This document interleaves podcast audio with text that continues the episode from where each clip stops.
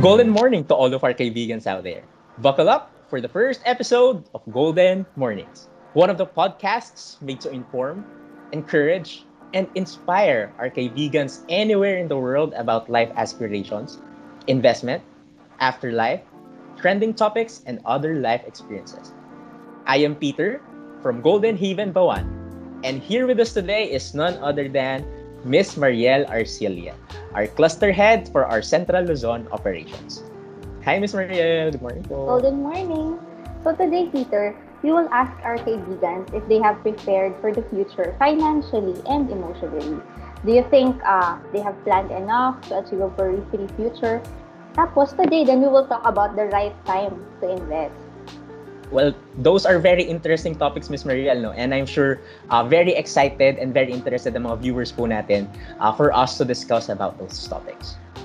I think I'm also interested to know, Peter. Ikaw, uh, if I will ask you, are you emotionally and financially prepared for whatever future may hold? Uh, being in this industry, Miss Mariel, no, we are very well aware that uh, life is a series of unpredictable moments no? So the best thing that we can do for ourselves is to prepare. Uh, for my part po no? Uh, for the financial part medyo meron naman po ako savings. Uh, like many of our viewers I'm sure din meron po tayong konting savings. Pero since meron po tayong mga pangarap sa buhay no? Um, uh, for myself hindi po siya ganun kalaki. So that's what we are working on right now I think most of us naman, hindi naman tayo talaga magiging fully prepared kung ano yung darating in the future, ganyan. But then, this episode, Peter, I, I hope na matutunan natin kung papaano ba tayo mag-start na mag-prepare at the very least. Sabi nga po nila, no, it's baby steps, pero the important thing is that we will get there. Mm-mm. Definitely. Iba rin yung feeling na meron kang ginagawang paghahanda kahit paano. Ikaw, based on your experience, Peter, ano ba yung mga nagawa or ginagawa mo to be financially and emotionally, kasi iniwasan mo kanina yung emotional, emotionally yeah. prepared. okay, so, for the financial part po, no, during my first few years po uh, na of being employed, nung nagkaka-income na po ako and I can generate uh, financial streams for myself, uh, for the most part po, I usually spent or uh, allocated those funds no on more personal things like family and things I love or love doing. Uh, nandyan ang personal travel, gadgets, uh, and kain every now and then with friends. uh, usual na ano po, millennial habits. No? Pero things that are more inclined towards investing or saving in general came at a later time. Uh, naging mas more financially literate po ako, more financially aware. Uh, so that's why during the most recent years po, no, for the most recent months, uh, lagi, lagi kong po tinitingnan yung investment side of things. Uh, things that can contribute to my personal growth. Uh, for the emotional part, no, um, well, hindi po kasi natin masabi kailan mangyayari ang mga bagay-bagay. So the best thing po for me, uh, one thing I do as a practice is that uh, whatever comes, comes. No? Uh, I, I'm just making myself more emotionally uh, durable for those kind of things. Uh, ikaw ba, Miss Mariel, ano po yung take ninyo on that uh, topic? Ako, I agree on um, investing or parang more of personal growth yung ini-investan natin. No? Kasi a lot of people, lalo na yung mga young professionals natin, parang uh, masyadong directed yung effort nila into investing outward eh, parang sa ibang tao, but then they're forgetting the most important thing to invest on is themselves. Kasi you'd never really, parang hindi ka naman makaka-offer ng wala naman sa bulsa mo. Paano ka mag-aabot kung wala ka naman sa bulsa mo, di ba?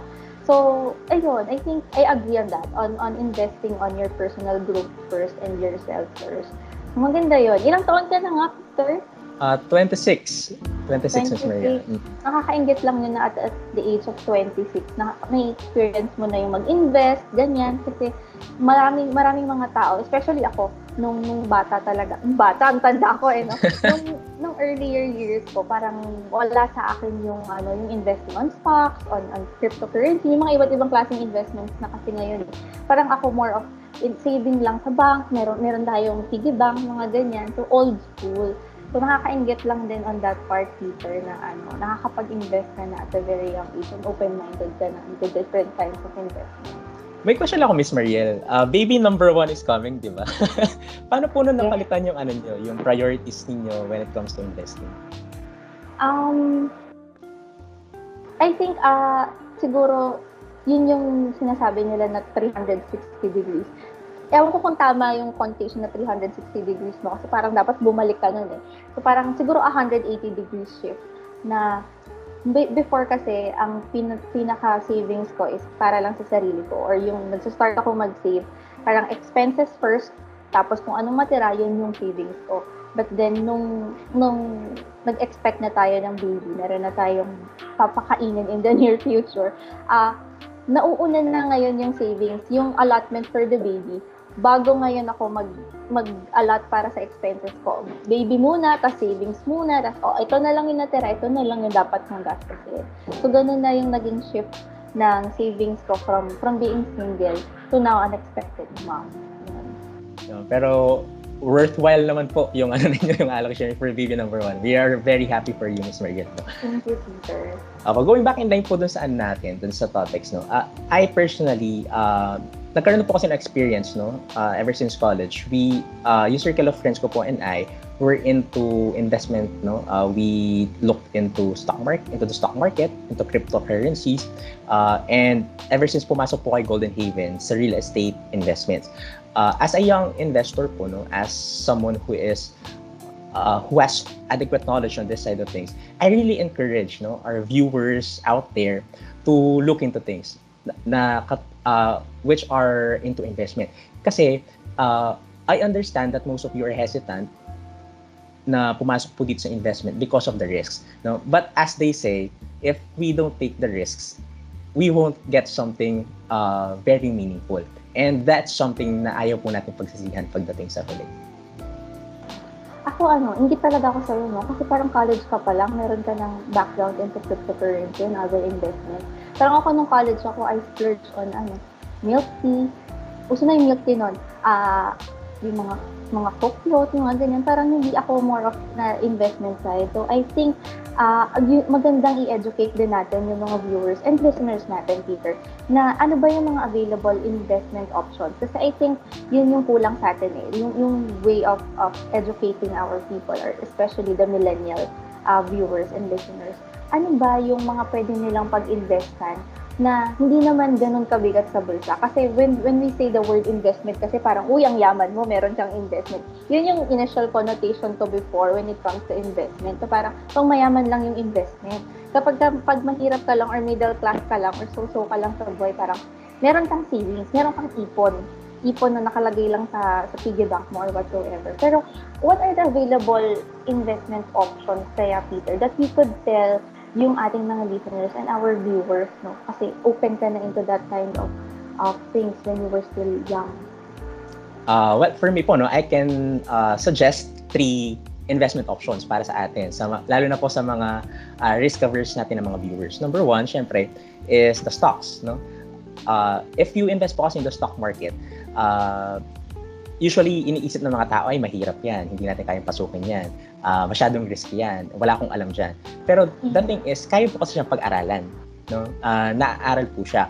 Uh, the, the the best thing po about stocks ngayon kasi uh, unlike before kailangan po nating dumaan sa mga ano no sa mga uh, big time brokers talaga para kumita tayo sa stocks right now marami na po kasing platforms which encourage people to uh, to self study no pwede niyo pong kontrahin yung stocks niyo on your own so uh, number one dito pwede po kasi siyang short term, pwede siyang long term, no? So, uh, depende po siya sa ano ninyo, sa gameplay ninyo kumbaga, kung paano po ipapasok sa stock market.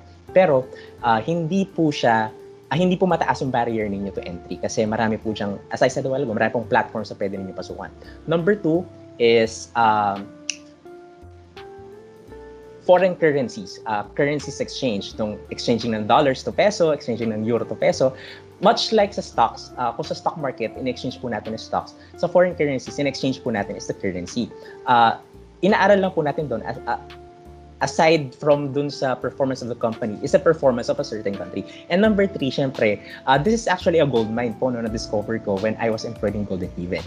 In real estate, that is memorial lot investment napakadali po for as low as uh, 500 pesos lang po no, sa ilan nating branches, you can start investing. And if you attended any accounting class, the number one rule po of any accounting courses is that uh, when it comes to appreciation, never nagde-depreciate ang value ng lupa. So doon pa lang po, winner na winner na ang mga investors natin. Hmm. Ayun.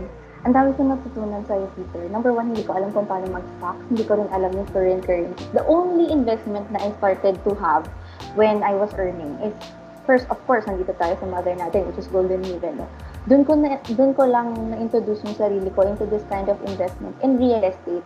And then, I can attest naman and may ensure ko naman yung mga listeners natin and viewers natin na there's really a return of investment. Kasi I myself, nag-invest ako uh, in one in one branch, particularly in Bulacan, 35,000 pesos. Then I was able to liquidate already the the investment that I had. Parang nabenta ko siya ng 70,000 pesos. So double na siya, di ba? In the span of 5 years lang. So, kung inilagay ko yon kung old school pa rin ako na naglalagay sa piggy bank o kaya sa savings account, so, hindi siya mag-gain ng ganung klase na madodoble.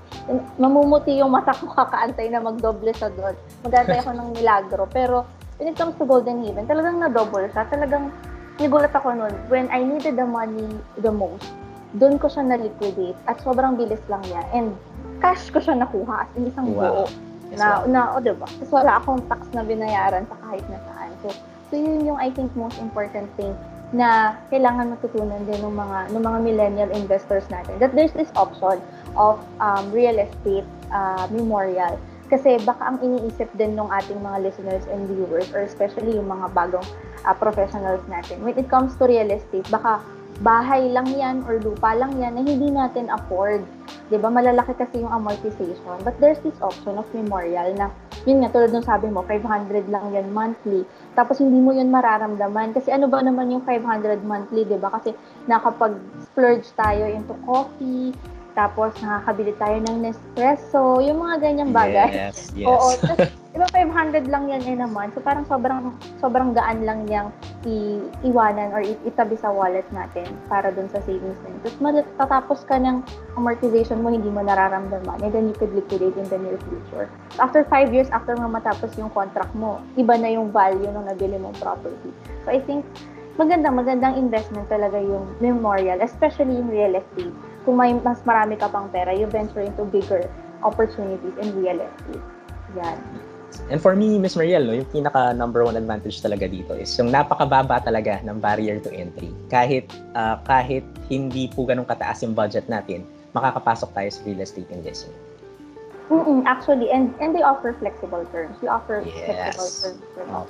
So, hindi ka mape-pressure into looking into the total contract price na, ay, ang laki ng total contract price. But then, you have the option to amortize naman kasi.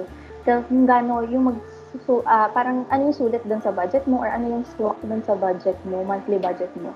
Dapat din siguro, ma- malaman din ng mga listeners and viewers natin na ah, wag tayong mag-indulge or wag tayong pumasok sa isang investment option na we don't have the the capability or capacity to commit. Kasi para siyang relationship, di ba, Peter? Aww. Yun. So, you Yes. know, we, Ah. We hope, uh, thank you very much, Miss Mariel, for those, ano, for those insights.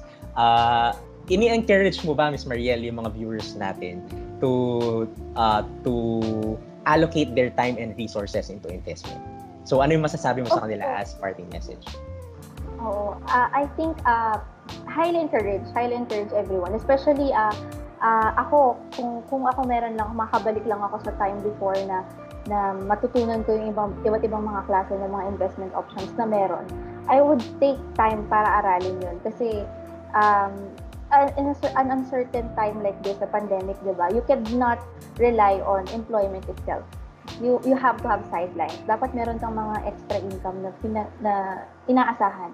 Hindi pwedeng employment lang. Yun, parang wala tayong security of tenure at this time eh, of the pandemic. So, kailangan meron tayong pinagkukuhaan na iba. And I really do think na dun sa mga tao na natatakot to venture into investments like this, uh, you'd never know. Sa totoo lang, hindi mo malalaman na kung ano yung capacity mo, ano yung kakayanan mo unless you try. ba? If you're scared to take on to the route of um, investing, you start little. Parang hindi naman kailangan big time agad eh. You don't you don't compare your investments to other people's investments. Like I won't compare myself to Peter past cryptocurrency and and other backgrounds in investment because ito lang kasi yung kaya ko, ito lang yung capacity ko na mag-invest. The most important thing I think is you take the baby steps, yung small steps, di ba? Sabi nga ni Catriona, pero I will not quote kasi hindi pa kabisado yung buong line. Pero sabi niya, di ba, the one thing that she believes in is that you take one step because um, lumalapit ka dun sa goal mo and then you'll be surprised, you'll be at your destination. Diba? Parang ganun yung sinabi ni Catriona. Parang you take baby steps and then that's moving closer to your destination. You'll be surprised. Nandun ka na dun sa goal mo pagdating ng araw. So, yun, yung pinaka-importante. Mag-start ka. Start young is the best thing na gawin natin ngayon. Yun. So yun, thank you very much Ms. Mariel no, for those insights. I'm sure many of our viewers and listeners uh, dito sa ating podcasts learned a lot no, from your experiences and from your insights about investments. So to all of our viewers out there, no, we hope that you enjoyed our topic for today. And yun, if meron po tayong natutunan, i-apply na po natin yan. Again, uh, this is Peter and together with us today is Ms. Mariel and see you on our next Golden Mornings episode. Bye-bye! See you. Bye-bye.